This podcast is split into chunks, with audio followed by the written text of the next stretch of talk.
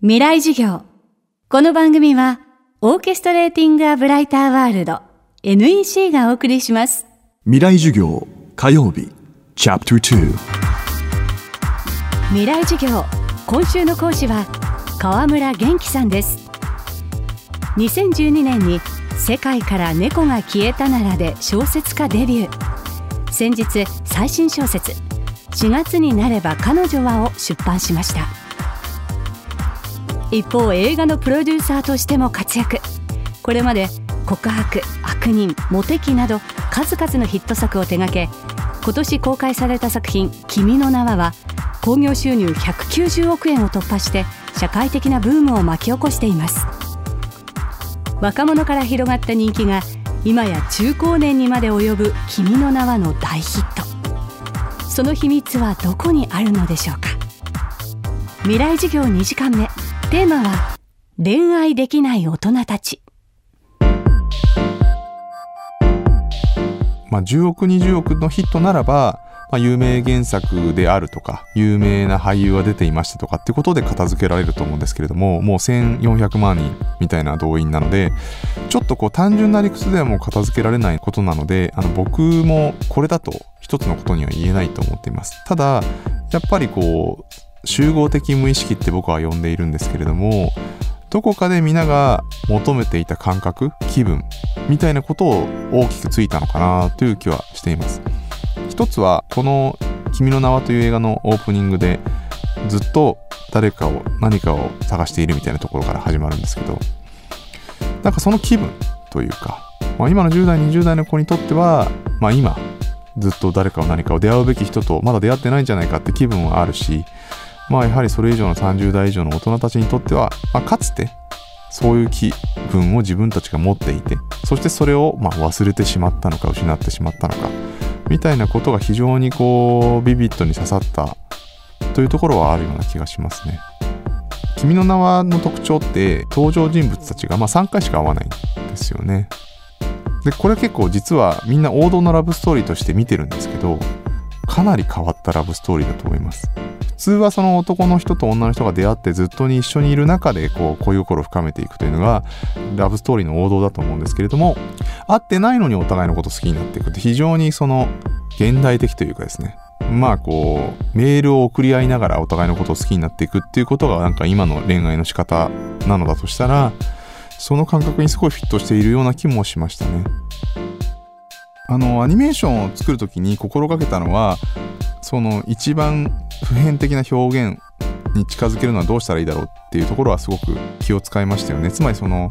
アニメーションってもともとちょっとやっぱ閉じたこうカルチャーなところもあってそれが良さでもあったわけですが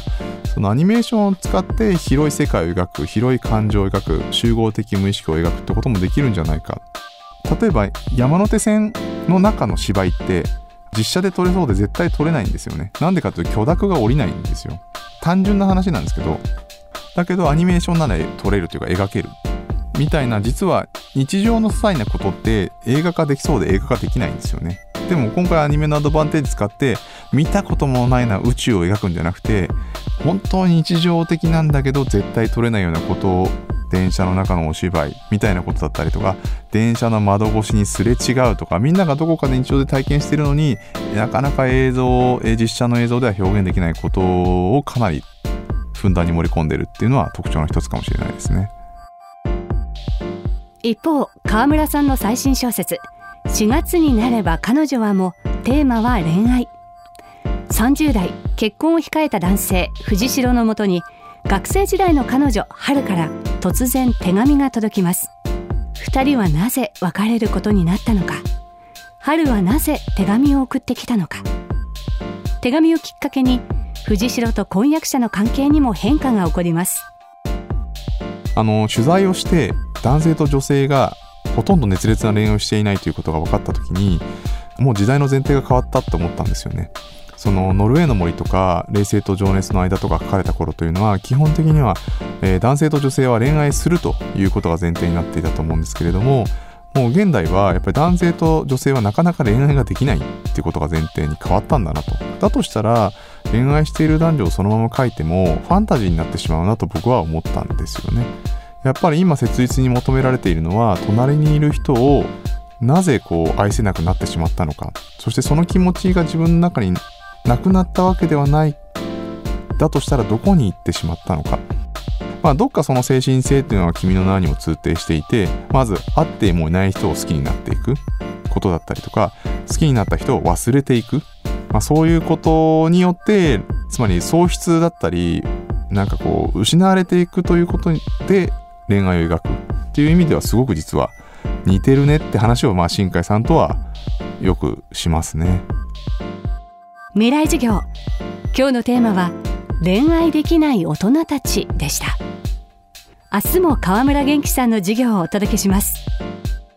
そしてこの番組の特別公開授業の模様が先日放送されました。FM フェスティバル未来授業明日の日本人たちへ。今年の講師はメディアアーティストの落合陽一さん。片足義足の日本最速女王高桑咲さん。IoT のスペシャリストでトロンプロジェクトのリーダー坂村健さん。マツコロイドの生みの親工学博士の石黒博さん。登山家で冒険家医学博士の三浦豪太さんの5人です。現在各事業の完全版をビデオポッドキャストで配信中です。詳しくは未来授業2016で検索してください。未来授業。この番組はオーケストレーティングアブライターワールド NEC がお送りしました。